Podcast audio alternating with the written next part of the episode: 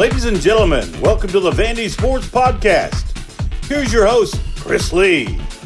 Commodore fans, on your feet. It's time to anchor down.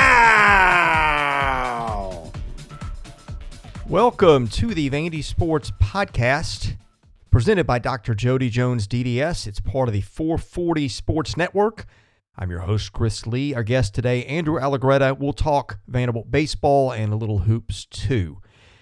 Andrew appears on the guest line that's presented by Michael Kendrick of the Kendrick Group. Michael is a local carpenter and a lifelong Vandy fan. He builds bookshelves, cabinets, picture frames, furniture, and made to order items, including a display case for my prized Dale Murphy jersey. I've seen Michael's work. He's a true craftsman. If you're in the market for custom woodwork, give Michael a call, 615 830 9458. Now, on to our interview with Andrew Allegretta. Andrew Allegretta joins us today. He's one of the play by play voices of Vanderbilt Sports. Yesterday, he was at Hawkins Field, where I was also present calling Vanderbilt's 13 to 1 baseball win over UAB. On his way home, he was listening to Kevin Ingram's broadcast of the basketball game, as was I. Got to see the last maybe five minutes once I got home. Um, so we'll probably start there first. Andrew, thanks for joining us today. Hope you're doing well. I'm well. How are you, Chris? The do, doing well. We got a lot going on these days. Yes, sir. All right, hoops. Uh, disappointing loss.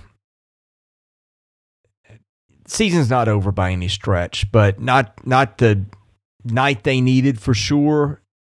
Liam Robbins comes one rebound from a triple double, but which would have been amazing. But frankly, I, I think got outplayed by KJ Williams, who just was unstoppable, in particular in the second half. You know, I think the perspective that I walk away from, Chris, on this one is um, not to try to overly spin a performance that all of us uh, think probably should have been different, and I expect the coaching staff and the players feel that way. But going into last night, if the perspective is NCAA tournament for the Vanderbilt men's basketball team, I, I think we recognize that they were just starting to creep onto the bubble and certainly likely needed a significant run at the SEC tournament to really feel confident about a situation where they could get into the NCAA tournament. You were just starting to see some of those projections where it was like next four out Vanderbilt or whatever it is. So, not that the loss is okay. I think you were still in a situation that you had a couple of tough games Florida, Kentucky, Mississippi State, we'll see, uh, down the stretch. And unless you were to run the table, and run the table maybe two or three games in the SEC tournament, that was sort of the only plausible path, I guess, without winning the tournament. So you're sort of back into a situation where you may have felt before that if you wanted to get into the NCAA tournament, it was going to have to be done uh, at Bridgestone at the SEC tournament. So, look, not good. Um, I'm sure all of the players and coaches uh, certainly don't reflect on last night and feel anything other than disappointed. Uh, but you may be back in a situation that you were already in anyway, uh, which was a really hardy, if not win the whole thing, SEC tournament to make the NCAA tournament. So, you know, does it crater the season? Does it do this, that, and the other thing? I don't know. There's so many moments along the way that are really part of the bigger picture of the season, both good and bad. So I, it's a really tough one to swallow 24 hours after. Um, but you move forward, you try to take care of business against Florida, and again, you might be already in, which is to take care of business at Bridgestone. Yeah, I think if you just want to cover all the remote possibilities, maybe if they win their last three in the regular season, because that would include a win over Kentucky, which now appears to be I'm not going to say going to the tournament for certain, but I think Kentucky gets one more win somewhere, and Kentucky's not going to be left out. A Mississippi State team that's a bubble team and trying to get there, that helps the computer numbers a little bit.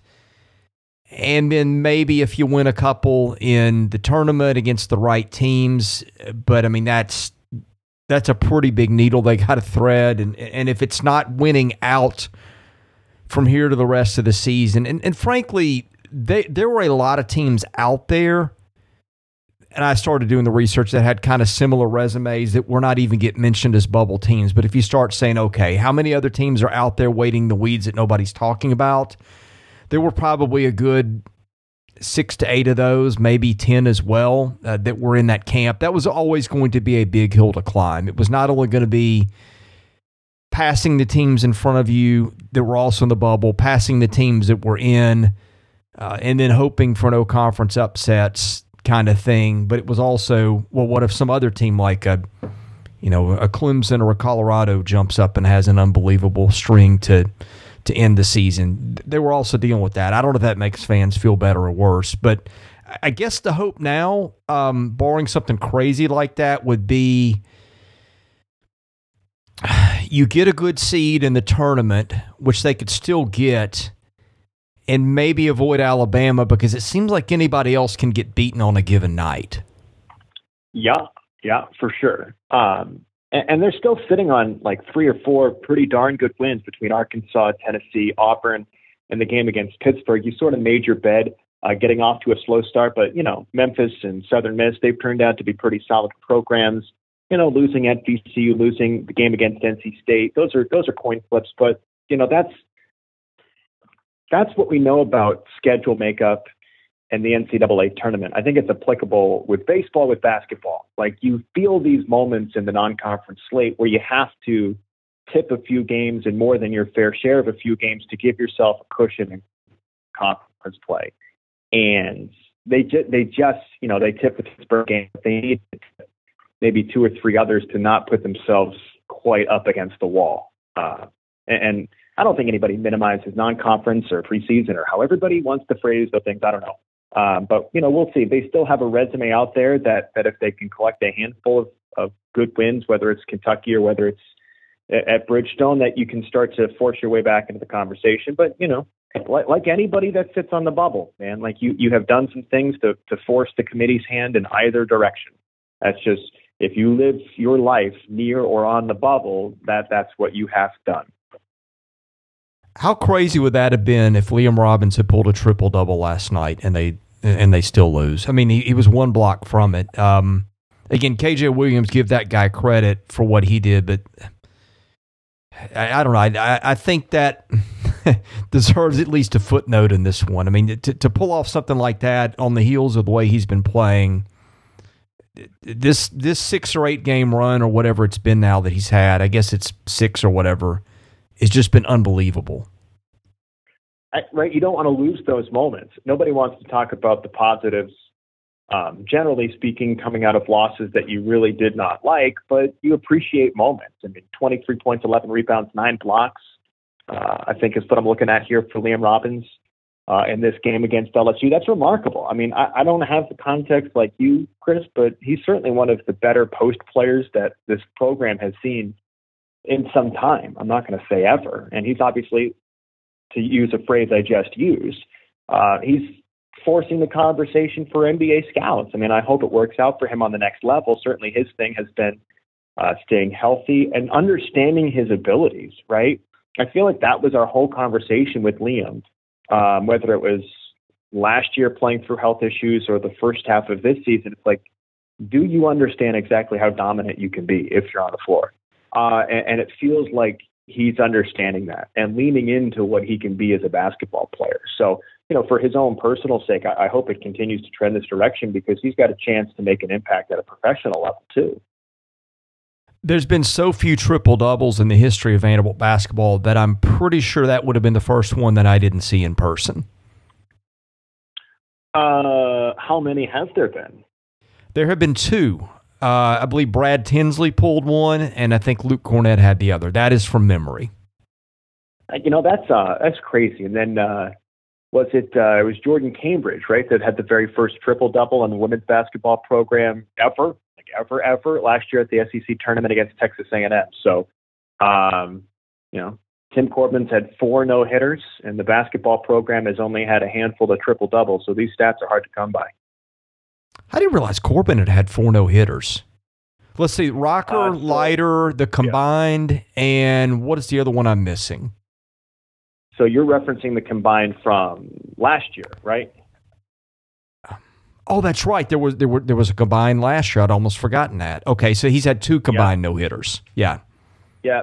he had one like the first or second year he was there. Yeah. Yeah, two yeah, two thousand. Let's see, let's see, let's let's dip into trivia land, Chris. Can you can you pluck um, at least one of the pitchers? It was a combined perfect game, actually, at Western Kentucky in two thousand three. His very first season, it was like late April, early May. It was a combined uh, perfect game against the Hilltoppers. Can you name one of the pitchers?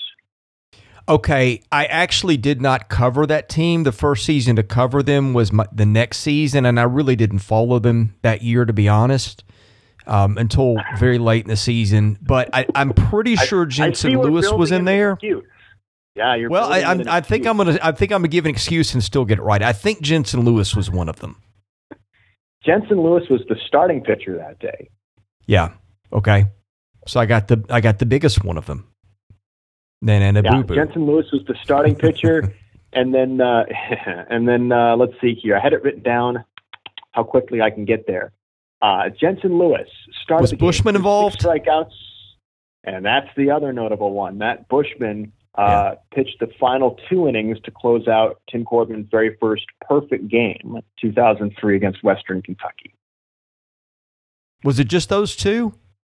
No, no, no. There was, uh, I think there, were like four, right? three more. Yeah, yeah. four or five. So I, I, just I pulled out the notable ones. The catcher yeah. that day, Jonathan Douliard. Yeah, who was a wizard defensively. Announced his name, but he yeah he was the catcher. Yeah, he was he was tremendous behind the plate. Yeah. Phil Clarke, C.J. Rodriguez, and Jack Bulger. Those yeah, Douliard, Phil Clarke, C.J. Rodriguez, Jack Bulger. Your four catchers for Corbin's four no hitters. Wow. Yeah, here, here's one for you, and I, I, you might know this because you probably picked up on this some point, but I think, well, this is this is I'm pretty certain this is trivia time. Okay. Opposing starting pitcher for the first game Tim Corbin ever coached. Uh, yeah, that was uh, Justin Verlander against Old Dominion. That's correct, and a Jeremy Sowers started for Vanderbilt that day. Crazy. Those are remarkable names. I still remember like the, the first game I ever I ever covered. I was in the press box in 04 for opening day. They played Southern Illinois and Sowers pitched and they won. I, I love I love baseball nuggets like this. And anyone that listens to the shows either appreciates the fact that I try to drop them from time to time or gets deeply annoyed that I drop them from time to time. But they're, they're I mean, even yesterday versus UAB, you're talking about Casey Dunn, who is 17 years at Samford, all-time winningest coach. Coach Sonny DiChiara, who just blitzed Vandy last year at Auburn. Casey Dunn played at Auburn with Tim Hudson, went to the 1997 College World Series, and Tim Corbin remembers and knows all of those guys because he was coaching at Clemson at the time, right? So it's all wonderfully and beautifully interconnected. Yep. Yep. Well, um, speaking of pitching, Grayson Carter was something. Someone asked me the, the last time I'd seen a Vanderbilt pitcher hit 100 in a game, and I think it was Casey Weathers. I remember being in Lexington in 2007. It was 38 degrees. They got a close game with Kentucky that I think David Price had started, and I think they brought Weathers in at the end. And there's like a ton of scouts behind home plate, and he's hitting 101 on the gun out of the pen in 38 degree weather. And I, I think that got some attention that night. But I don't know that I've ever seen a Vanderbilt pitcher hit 100 in a game other than what Grayson Carter did yesterday. I could be wrong. Rocker might have touched it a time or two. I can't think of who else would have been a guy who would have hit 100 that I can remember. But anyway, the segue to Grayson Carter here is man, that fastball's something. It is really kind of an outlier pitch. I'll get into some of the notes I had it had on it in a minute, but I thought his start yesterday, I mean, yes, there are things he needs to work on, secondary pitches and control of that pitch, but um, needless to say, UAB was not having an easy time trying to square that one up. Uh, I'll let you. I'll let you go with your notes on his uh, this is this is life, Chris. When you work at Vanderbilt now, it's like everything and all things is liable for construction at any given moment. So hopefully, I'll close the window here. That that's not too loud. There, I don't know. Hey, that's actually kind of good news, though, isn't it? Uh, it's. I mean, I I, I I live it every day, right? So every time that we come into the office, like you're taking a slightly not every time, right? That's hyperbolic, but a lot of the times you're taking a slightly different route to your desk because something is blocked off or there's a crane or something like that. So anyway, uh, I'll, I'll tee you up for your notes on the fastball. I don't want to steal your thunder on Grayson Carter's fastball. What do you got on on that particular pitch? Well, this this is preseason notes, and I'm trying to a sort of make sense of my own notes. Um, his his he's got a four seamer, right? And it sort of plays more like a two seamer, like a, a four seamer. The the four seamers that are really good are the ones that appear to rise, right? Because the spin rate is so high that the ball. In other words, gravity takes place when a ball yeah, well, here let me this is might be a better way to explain it than whatever it was I was about to attempt.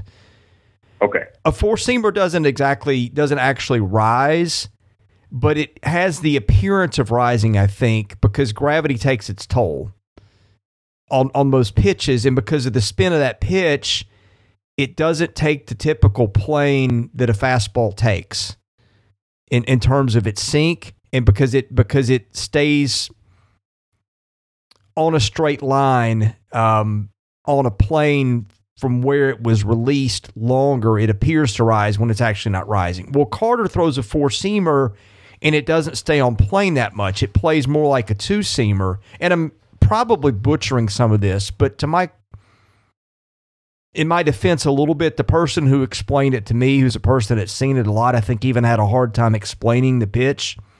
I think because it does not behave like a four seamer should, especially when thrown that hard, it's kind of an outlier pitch. And I think at first the staff was trying to make it do more four seam stuff, but I think that at some point there was sort of a realization like, well, wait, everybody thinks because it's a four seamer it should do that. And so let's just let it do what it does because nobody's hitting anyway. And so they just kind of rode with it, and you saw how good of a pitch it was yesterday. Again, I don't know that those are the exact words. I struggle to even take notes of what was said, but the person who was telling it to me was struggling to explain it. It's just such an outlier pitch that um, nobody, nobody's got anything on the staff quite like it. And of course, some of that's throwing 100, and I've been told he's hit 102 at times with it too. So I'll kind of attack that in two separate lanes. First off, like you're talking about with fastballs, four seamers staying on plane, um, that's pitch efficiency. Certain pitches you want really high pitch efficiency, which would be like 98%, 99%. Like a fastball four seamer, you want high pitch efficiency because, like you said, it stays on plane and it makes it more difficult for the hitter to gauge where it's going to finish, right? That's why the elevated fastball is is such an attractive pitch if you can do it properly. It's it's almost impossible to catch.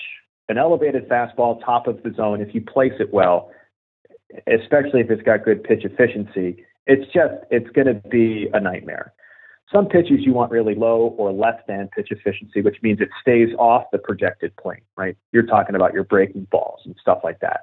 So that's part number one there. Um, what I know about Grayson's fastball, and I'll take your word that it's a four seamer versus a two or whatever, is it almost behaves, um, as I was hearing it, for as simplistic as you can put it, like a sinker.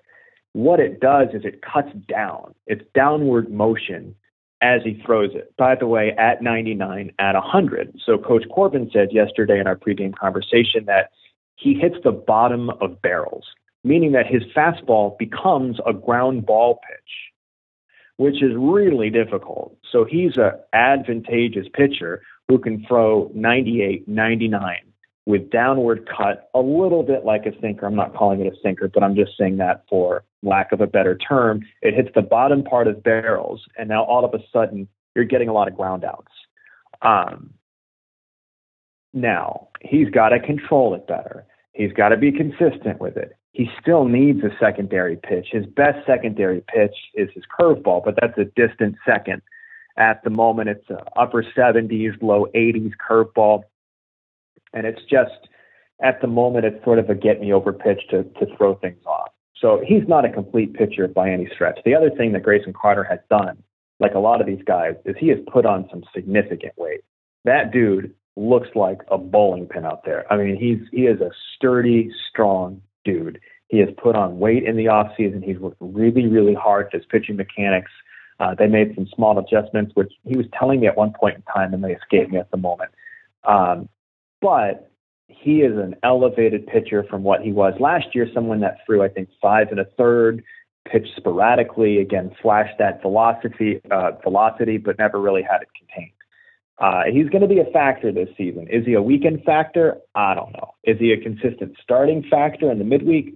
I don't know. He's got to command and control the thing better because he is both a weapon in the positive and a negative with the velocity of that fastball. But Coach Corbin wanted to and then hesitate call him the most improved pitcher on the staff, which says a lot because there's a lot of really good pitchers on their staff. And if he thinks Grayson Carter is one of the most improved, then you take note of a performance like yesterday. I don't think he threw his curveball once yesterday. I, I saw it once, maybe twice. I, I saw okay. I saw it once, maybe twice. It, I mean, it was.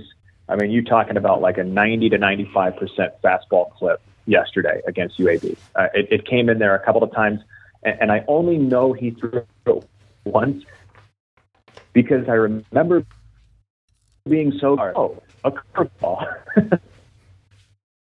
This season of the Vandy Sports Podcast has been made possible by my friend Dr. Jody Jones, DDS. When it comes to general or cosmetic dentistry services, Jody is the best in Nashville. Just check out his client list, it testifies to that. He sees movie stars, music stars, athletes, coaches, you name it.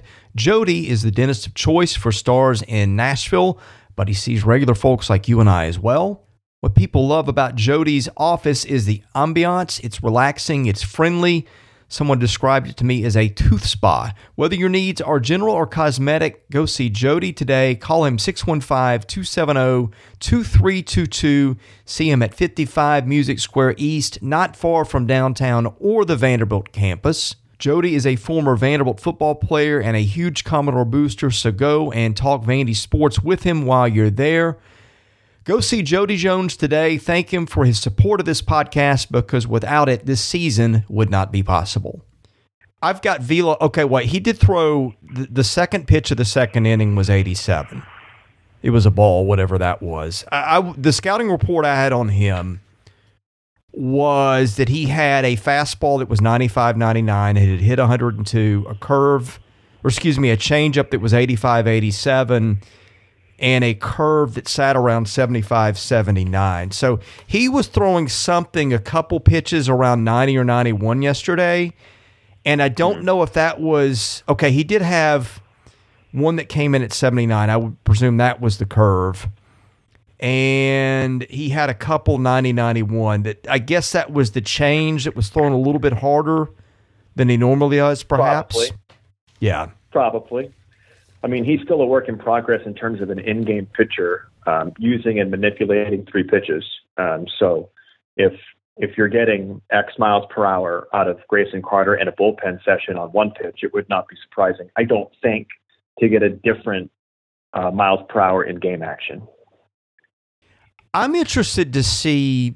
Look, I didn't think their first weekend pitching was very good, but I, I'm not not bullish on the staff still. I mean, I, I, I know that's kind of a, a, captain obvious take, but I just think they've still got so many pieces.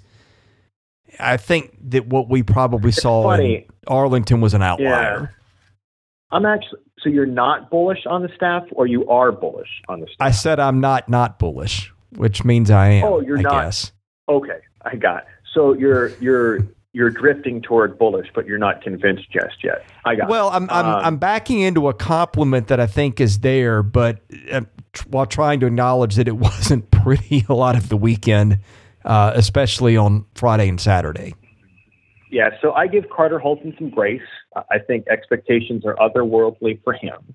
And then, two, he didn't pitch a ton, right? So he pitched in um, the Netherlands, part of the collegiate national team, and then and then took a lot of time off to rest his arm, which was very, very necessary for Carter. So, I mean, he was pitching some of those scrimmages leading up to the start of the season, and when everybody else had pitched in the fall and pitched in the spring, he was sort of a few steps behind, which is not a negative thing. I'm not saying they should have thrown him and they didn't. I'm saying that his arm needed the rest, right? Like that's just basic health, strength and conditioning and recovery stuff. So he's going to take a couple of outings, I think, to get the feel and the crispness back. Remember, um, he was lights out to start last season. He hit a hiccup. He got just pummeled by South Carolina and then went through that stretch of 24 and two thirds I believe that's the correct number, scoreless against teams like Texas A&M, Georgia, uh, Arkansas. Um, he was remarkable. So I, I think he's going to warm up into being that SEC pitcher of the year type pitcher. I don't know if he gets it because of the rest of the league, right? I'm just saying that he will lean into that level of caliber throughout the course of the season. I, I I'm I'm bullish on Hunter Owen. Um, you talk about you talk about metrics plus intangibles. Hunter's got that. He's got a curveball that some of these guys would tell you is, when effective, major league ready now. Again, when effective, he's not consistent with it yet. And he's got the intensity, but he's learning how to control it uh, better this season. I, I think he could be a guy that sticks in the rotation. And then you've got that last spot that's going to be interesting, whether that remains to be Devin Futrell uh, whether that you know goes to Sam Hliboki or that goes to Andrew Dutkanych or whatever, I think you've got options. We're not even talking about you know Pat Reilly and Grayson Carter, and if Grayson Moore can be consistent. Um, I, there's, I think a lot of what this pitching staff becomes is a between the ears situation. I think there's so much talent on this pitching staff, and what will separate an unbelievable pitching staff from a pretty good pitching staff is guys coming into their own skin and having confidence um, with their abilities. Uh, that means a Pat Reilly throwing strikes. That means Grayson Moore throwing strikes. Grayson Carter throwing strikes. Uh, Hunter Owen believing he's an SEC weekend type pitcher. Not saying he doesn't, but there's a difference between doing it and thinking it. Um, Andrew Dutkanych developing. I, I think he's got. I think he's got moxie to burn as a freshman. It's just going to be a, a consistency thing and a repetition thing for him. So much of again, just to say it and put a finer point on it. I think what this pitching staff becomes, whether it's elite or just incredibly good, is the difference between the six inches from ear to ear and how much they grow and mature um, within their confidence levels. Yeah, I'm told Owen has got the best stuff on the team. He's got a, a two seam, a four metrically, seam. Metrically. Yeah. Right. Yeah. I mean, it doesn't always play so that way, right? But yeah. If, if you subscribe to the metric stuff, Hunter Owen's stuff is remarkable. I mean, like truly remarkable. Uh, and I may have I may have noted this story. Of course, Hunter's from where I'm from, and I was going to the beach one day uh, last summer, uh, and I remember driving by this big open field um, in South Portland, which is where he's from. I'm from maybe like 20 minutes down the road. You have to go through South Portland to get to the beach, um, typically speaking. And I was like, who the heck is throwing a baseball in a Vanderbilt hat? I go, oh, I bet that's Hunter Owen. And I drove right past, and sure enough, I didn't have a chance to stop. But like, oh yeah, there's Hunter Owen uh, getting his rehab in uh, at a big open field in South Portland last year. So that was a fun moment for me personally. But um, he he's got great stuff. But you know, again, it, there's so much of this, as Corbin would say, or any one of these people would say, is like you get out there and then you establish a confidence from doing it um, that some of these guys don't have just yet which is which is okay. They've not been at it's it, it's a weird blurred line between being a very old team and a pretty young team. Uh, you know, you've got the older guys and Schultz and Maldonado who have done it before. Um, yeah, Holton's done it. Uh, Devin Futrell has done it. Uh, but you know, there's there's a difference. There's an age thing there that they haven't done it quite as much. And guys like Hunter, while not young, are stepping into roles that they haven't occupied before. So um, I, I it's stuff wise, this staff, top to bottom. I mean, I know people might say Tennessee's got the best staff or LSU's got the best staff or whatever. I just I buy into the fact that Vanderbilt has the best staff. It's it's an execution thing from some guys growing into spaces that they haven't occupied before. I get the impression, uh, based on info for a guy or two, that all these guys just aren't anywhere near stretched out yet, which kind of brings me to where I was going to go next. And that's Sam Hliboki. I thought Sam looked really good for, oh, I don't know what it was, maybe 30 pitches until it sort of fell apart in the, was that the TCU game?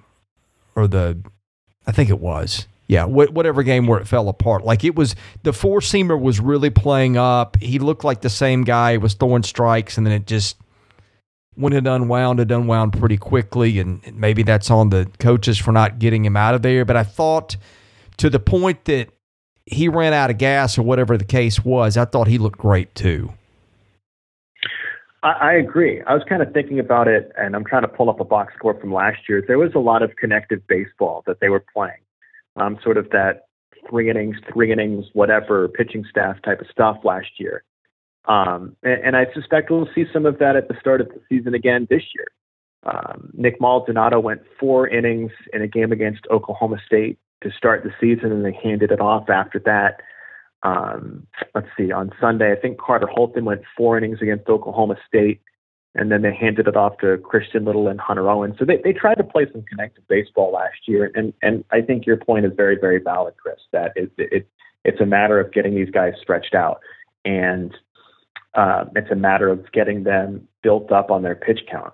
Most of those guys were sitting about 70 pitches at Globe Life. That was their target number. Um, and in April and May, if they need to go 90 to 100, they will. So they're not there yet. And the other piece and the component of it is some of these guys that you're going to trust and depend um, to come through for you in conference play and NCAA tournament play, they, they, need to be in the moments to pitch through problems, whether that's Dutkanych as a freshman or Hliboki coming back from his uh, surgery. Uh, so, look, um, it's it's the old like a punt is not a bad play in football sort of situation. Like it's o- it's okay if strategically within the course of a game or a season uh, to punt the football away. I'm not I'm not saying you're conceding losses. That is not at all what I'm articulating. Just that if you give up, it's worth the risk. Is my point of giving up a couple of runs in the moment very early in the season. I think to help these guys grow within their confidence to pitch through trouble. If you yank them, I mean, isn't that? I mean, listen to Corbin talk about um, raising children, right? I mean, he talks all the time about what it means to be a parent, uh, a step parent in his case, but still a parent, and, and help your children be in moments that are uncomfortable but through the leash that you give them in uncomfortable moments, they grow. Well, you think he's not going to do that on the baseball field? So I, I think there's some of that going on too. Yeah, I think um, you're right. I, and I've seen him do that. And I think Tim has lost several games in regular seasons that, yes, he could have made different moves, but it allows you to kind of find out a little more what you have and what you don't have which you would rather find that out in February, March, and April than in May and yeah, June. Of course, of course. Yeah, so there's so there's that, but yeah, I mean that's. I know it frustrates fans at times, and I'm thinking, boy, I would have I would have made the move there, but I have also seen it pay off on the back end uh, many, many, many times. So there's that. The other yeah. thing, here's the thing I'd really like to know, and I don't know if you have any insight on this or not, but if the first couple days go differently, I wonder if Devin Futrell starts game three out in Texas. Now, look, I think that he and Cunningham played perfectly in that park. They don't have overwhelming stuff and they can give up some fly balls that are not going to leave there that might leave other yards. You saw what he did last year at the Sound Stadium, was at First Tennessee Park, where he pitches the complete game out there, which you don't see much the other dynamic with that, of course, is they don't have a lot of lefties. And Holton's a lefty, Owen's a lefty. So if you've got Futrell coming out of the bullpen as sort of utility guy, that gives you another option in relief. I'm very curious about that dynamic because really the only other pitchable lefty they have right now uh, is Ryan Ginther, who also struggled a little bit. I don't know that he's right where they want him yet either. So that that's a lot contained in the the preamble to whatever question was in there. But I'm, I'm very interested well, in how that all plays out and when he gets the ball. Yeah, no, I, I hear you. I hear you. The starting rotation last year was Chris McElvain, Nick Maldonado, Carter Holton, and we finished with Carter Holton, uh, Devin Futrell and Chris McElvain, right? Um, something along so. those lines. So it's gonna, yeah. Uh, so it's gonna shift and change. I, I don't know the dynamic. I don't have an answer to your question of, you know, if Holton goes seven innings, do they go to Hliboki out of the bullpen? I don't know. Um, you've you've absolutely hit the nail on the head in terms of Devin Futrell's stuff. Um, he finds a way to get outs, but he typically does so more often than not by um, playing the ballpark, which is fine. Like we get so wrapped up in strikeout numbers. And by the way, Vanderbilt's pitching staff just torpedoed people through the first what is it, five games at this point with a bucket load of strikeouts. So it's not like they're lacking strikeouts. Um, yeah, you'll have to be careful. I mean, Devin Futrell got popped against um, what was it, LSU and Tennessee last year, but so did a lot of people. And I don't think Devin it's funny. Um, Devin's not overwhelming, so it's it's easy to see like why you would be cautious about Devin Futrell. Um, I'm not sure he gets the credit that he deserves for pitching pretty competitively on a Friday night against Arkansas at Baum Walker. I mean, that's you talk about you've not been in this situation before. Here's the baseball. Go try to win us a Friday night game against the Razorbacks who are ranked fourth uh, and then turning around and helping save the season um, against Oregon State in Corvallis in Game Six of that regional. If not for Devin Futrell against a not an SEC level offense, but they had some pieces with Jacob Melton and a few other guys in that lineup. Um, you know, he he pitched well in some games down the stretch, but you know, I, I do think because of his stuff, like you said, fly ball pitcher and is not a high velo guy or whatever, um, you've got to be mindful of matchups and the number of times through the order and all of that sort of stuff, ballpark situations. And so, you know, I don't, I have no idea where that goes. I've got no idea if Futrell settles in as the third starter or if he becomes a utility guy or whatever. He's done enough to, to prove that he's deserving of a chance to compete at a very high level. Okay, two issues on offense that are sort of the focus of conversations right now. And then we'll get to the mailbag and I'll get you out of here. Number one would be the catching situation. Sure. Alan Espinal has had two starts. He's hit three home runs. He hit home runs in very different varieties yesterday. One was a line drive that I, I joked I got about eight feet off the ground, which was being facetious, but it didn't. It certainly didn't get high off the ground. It was a laser beam. It was, I think, 113 off the bat. The other one was more of a moonshot over the the monster. Defense, of course, is his forte. Look, Alan Espinal is not going to win the SEC batting title, but if he catches and hits for some power, I think he's going to find plenty of time. They also like Jack Bulger.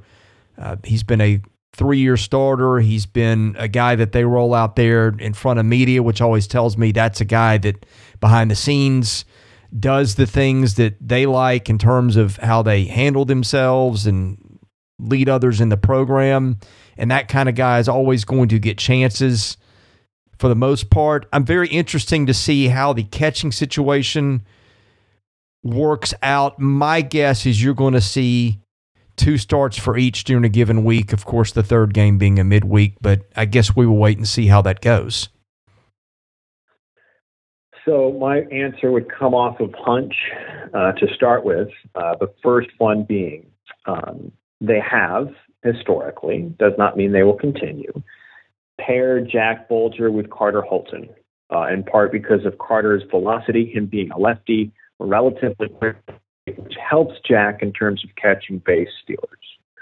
Um, doesn't mean they'll keep doing that, but again, historically, that's sort of been how they've helped Jack. Not to say Jack's a bad catcher. His arm strength is not Alan Espinal's arm strength. Um, but he still catches a pretty good game, generally speaking. Uh, his offense has to come along. Um, and that's the part where I feel for Jack. Um, because I think if he gets beat, quote unquote, by Alan Espinal throughout the course of the season, I don't know that it's going to be Jack's catching ability that catches up with him. Um, I think people recognize that his arm strength is something that you can test, but he's still a very smart, cerebral catcher, handles the pitching staff very, very well, all of that sort of stuff. He's a good receiver. Um, but he's not been able to find a consistent approach at the plate uh, and consistent results. I mean, he was on an absolute tear last year between, I think, like Auburn and Florida had that walk off against Florida, but he's not been able to be consistent with it, which um, I, I hurt for Jack because I know everybody in the program certainly believes and have long since felt that he's he's a next level hitter. Um, he's got that sort of strength. Um, we saw what he can do at times when he gets a hold of baseballs. I mean, their exit velos are right there with anybody else, um, and he hits moonshots. So you know, you talk about some guys that I think between the ears on the pitching staff have to mature and grow with their confidence and all of that sort of stuff. I don't want to imply that Jack um, is not a confident person. He's a very, very confident person. I think the coaching staff would tell you that um, he's so smart that sometimes he gets in his own way. Um, you, you overthink things and you're a smidge slow or whatever. So getting people with that level of intellect to not think is like against their DNA. So I, I feel for for Jack as he tries to navigate um, being that guy in the SEC uh, because the skill set is there. He's just he's got to do it. And in terms of they roll him out and talk to the media, yeah, he, he's he's that smart. He's that capable of being a Vanderbilt student athlete, both on the field and off the field. He'll do the right thing. He's good with people in the community, all of that sort of stuff. Like he's a great person. Um, I, I, just if if he gets quote unquote passed by Espinal, I, I think it's going to be as bad that that sort of does it, and and not necessarily because Espy's hitting 400, um, but because Espy's doing enough at the plate, shows some power, like you said, Chris, and, and is a superior defender. Um, I think Jack understands cerebrally. Is that a word? Intellectually, um, being a catcher maybe a smidge more than Alan Espinal right now. Not to say Alan's not smart. He's you know, the coaches will tell you he's a self-taught English speaker, right? He's ESL, but he's self-taught on the English side, so he's very smart. Um, but Espy's a better package behind home plate, so we'll we'll see where that goes. Um, and I don't I don't think Corbin's going to be in a rush to make a decision, right? He, he's going to the guy that impressive. We just mentioned the fact that he caught a no hitter last year. Um, they're going to let that ride for a little while and try to give everybody um, their due chance. I mean, like the, the flip side of this, Chris, and apologies for the lengthy response, is that you're going to get to SEC play, and I'm not saying Espy can't hang. He can hang, but like teams are going to throw him really difficult breaking pitches over and over and over again and, and make him prove that he can lay off of it. And if he can prove that he can lay off of it, all of a sudden Espy is a different hitter. But when he looked overwhelmed at the plate last year, it was it was it was because of that. It's because he was swinging at pitches out of the strike zone, and that, that gets a whole heck of a lot more difficult in SEC play. So there's there's hurdles for for both guys. And again, I don't think Corbin's going to be in a rush to make a decision on anybody. Yeah, they like both guys a lot. Uh, Corbin has always talked about the, the, kind of teammate Espinal is and those kind of things. And, and of course, again, when they throw a guy out there in front of the media a lot. Like when we have media sessions where it's not after a game, because after a game you're getting the guy who starred or was a starting pitcher or whatever.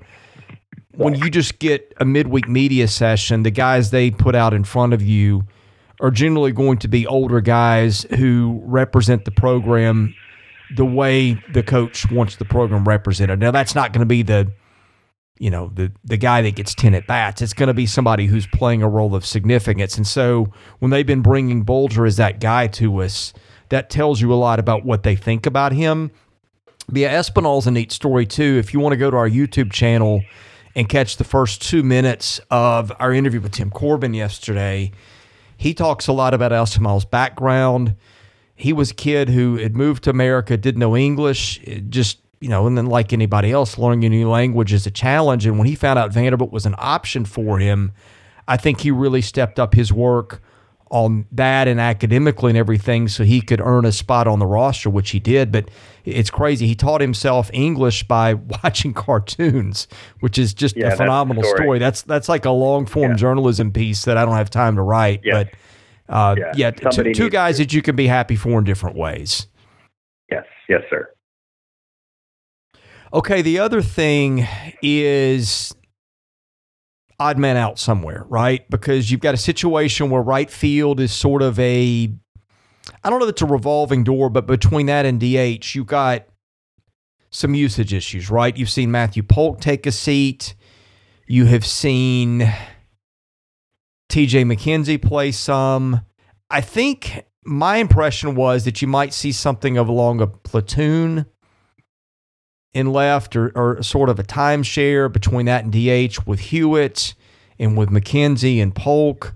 Well, Hewitt has just hit the cover off the ball and, and sort of locked down left field for the time being. You've seen Schreck move to DH a little bit. You've seen McKenzie play a little bit in right. Uh, point being is I think if you, just for the sake of this exercise, let's presume that you give left field to Hewitt. And you give Schreck a spot in the lineup that might be DH, that might be right field, you kind of got an odd man out situation between Matthew Polk and TJ McKenzie, both who've really shown some things at the plate early, both who I think can really hit, which you hate to have resources on the bench, but truth is, you're probably going to get a guy hurt at some point in the season and need that extra guy. And so that's kind of a good spot for them to be in in late February is have – a hitter who deserves to be playing that's having to sit because other guys are also hitting. Yeah. Um, I, I, think I probably, not as a cop out, would retreat to my, my previous answer about um, Corbin and Baxter are not going to be in a rush to designate anybody at any particular position this early. Um, right back to the whole you rent, not own your position sort of thing. Um, I suspect that Hewitt and Bradfield will take a lot of the innings in left and center field. And from there, we'll see. Now, Matthew Polk can get himself onto the field at another position if necessary. Um, if and I suspect we'll see some of this eventually. And I don't know when. I don't know when it's going to be thrown into the mix. Like R.J. Austin, for example, um, goes to first. Jonathan Vastine goes to second, which would allow you to get all of those guys in the lineup at some point in time. Um, if perhaps Parker Noland needs to take a seat or a day off or something, or Parker plays DH, I don't know. But you you could conceivably have McKenzie in right field, Schreck as the DH, and Matthew Polk at second. Um, that's plausible. I mean, you could slide Davis Diaz back to third uh, if you need to, and again, bounce RJ Austin to uh, short and Matthew Polk plays second if Vastine needs a day off. I mean, there's a lot of combinations here. The fact that that Pokey is flexible between probably right field and second, I would hunch that those are the two logical places for him. Um, gives him the opportunity to get more at bats. And, and I think, you know, if you're just lining up a hunch, you've got based on skill set, not 100% results. If you're taking the three players in question, McKenzie, Schreck, and Polk, who are your two better hitters? It's going to be Schreck and Polk, and McKenzie's probably the odd person out there, but really, really good and really, really serviceable when needed. Um, of course, went two for four with two doubles on Sunday against Texas, so I don't want to shrug them off. Um, I think, again, the version of kind of this little Rubik's Cube you've presented, Chris, is the fact that Matthew Polk does present an infield option uh, if needed, if you need to get him on the field and mix and match um, with a few other lineups. Like Chris Maldonado is going to get himself some innings at some point in time in the infield, uh, and you could do Maldo at third, Pokey at second, uh, Jonathan Vastine at short, RJ Austin at first base. Like they, Austin's movable, Vastine's movable, Davis Diaz is movable. Matthew Polk is movable, it, it creates options if you need it for Coach Corbin. Are you ready for the mailbag? Yes, sir. The mailbag is presented by Sutherland and Belk, a family owned injury law firm. If you or a loved one has been hurt in an accident, give Taylor or Russell a call, 615 846 6200. See what your rights are and if they can help. Okay.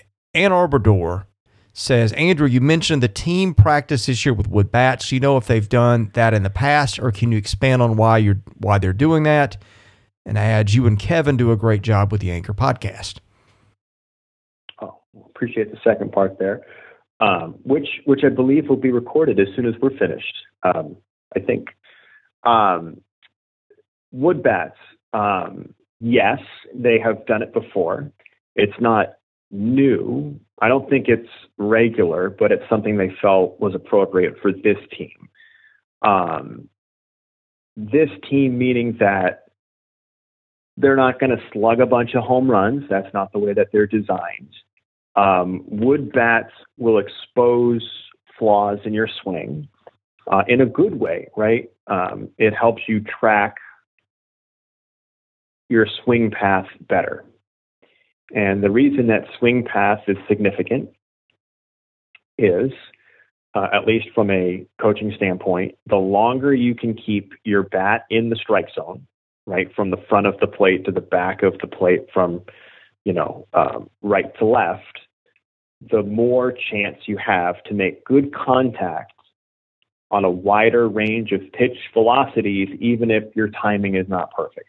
That's one of the things that Sonny DiChiara was so good at. The reason he squared everything up is because his swing path was so darn flat and in the strike zone. Um, there is such a conversation around launch angles and all of this sort of stuff, which is fine. Um, we understand that that's how you get home runs. Um, but you can get home runs from a flat swing. I mean, it's just a matter of where you catch the baseball.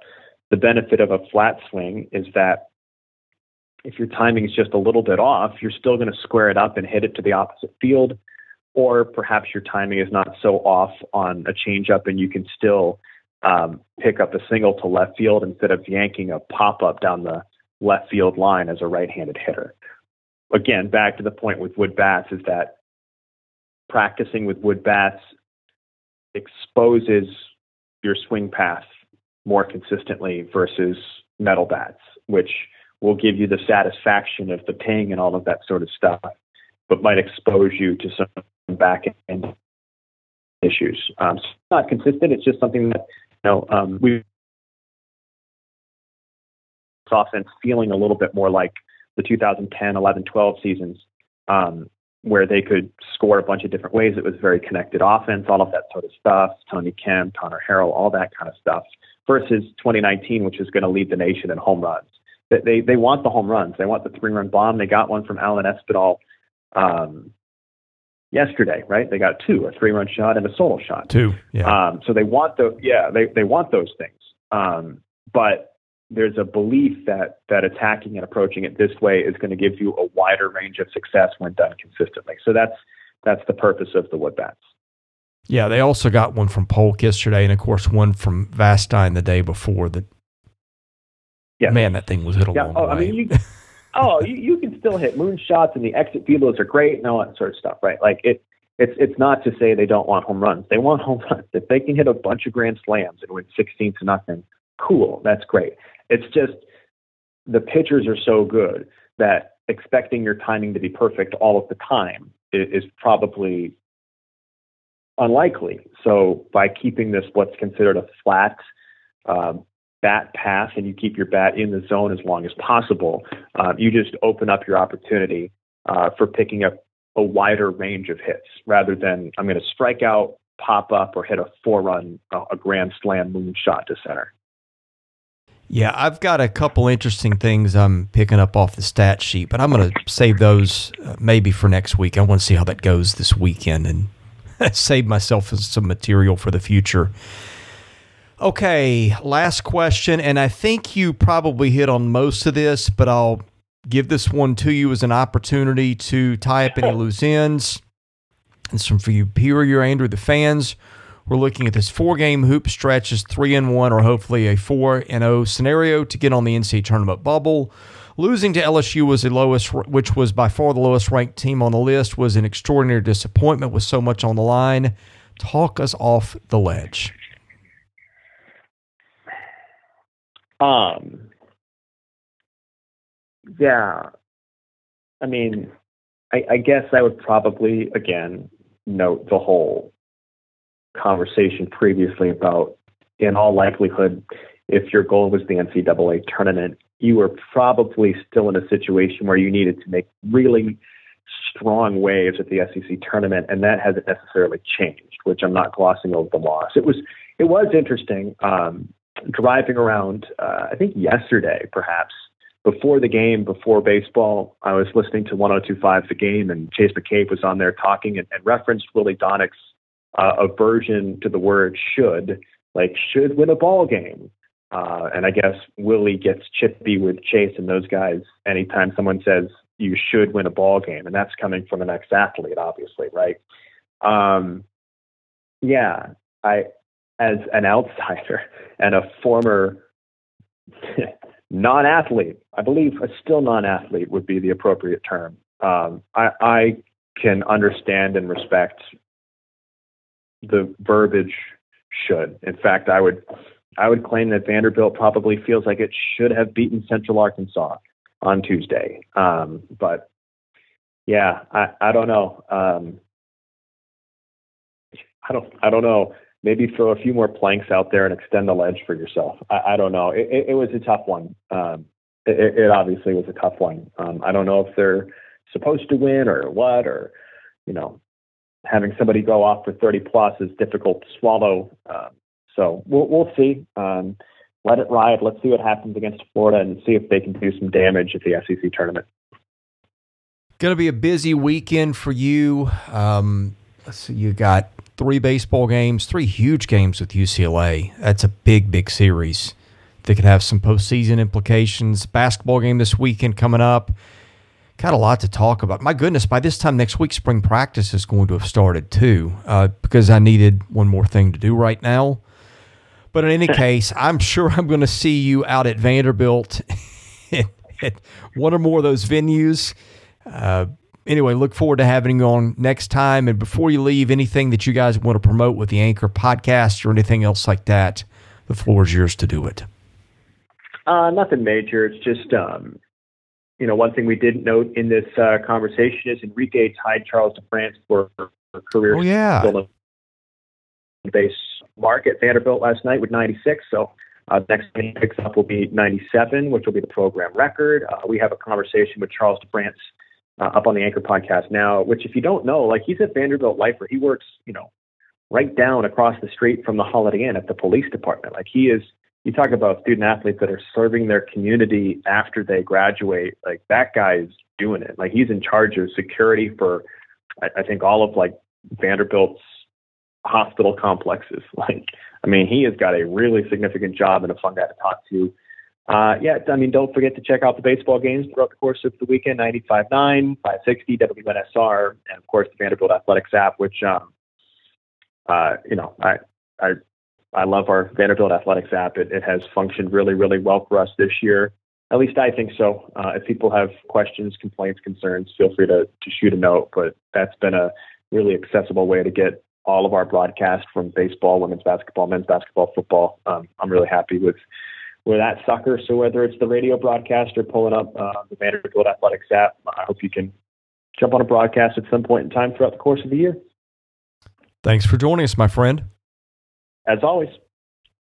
Thank you for listening to today's episode. We thank our presenting sponsor, Jody Jones DDS. We thank our other sponsors, Sutherland and Belk, Michael Kendrick of the Kendrick Group, and MyPerfectFranchise.net. If you're interested in sponsoring this podcast, and that's how we make this work, please email me at chrislee70 at gmail.com. We also ask that you subscribe to our website, vandysports.com. That is $99 a year. You get things there that you don't get here. And of course, please rate, review, and subscribe where you see our podcast. That helps us get noticed. Be sure to follow us on Twitter at VandySportsCom. Follow me at Chris Lee 70 and finally, subscribe to our Vandy Sports YouTube channel as well. Thank you for listening to the Vandy Sports Podcast, which is part of the 440 Network. I'm your host, Chris Lee. We'll catch you with another episode coming very soon.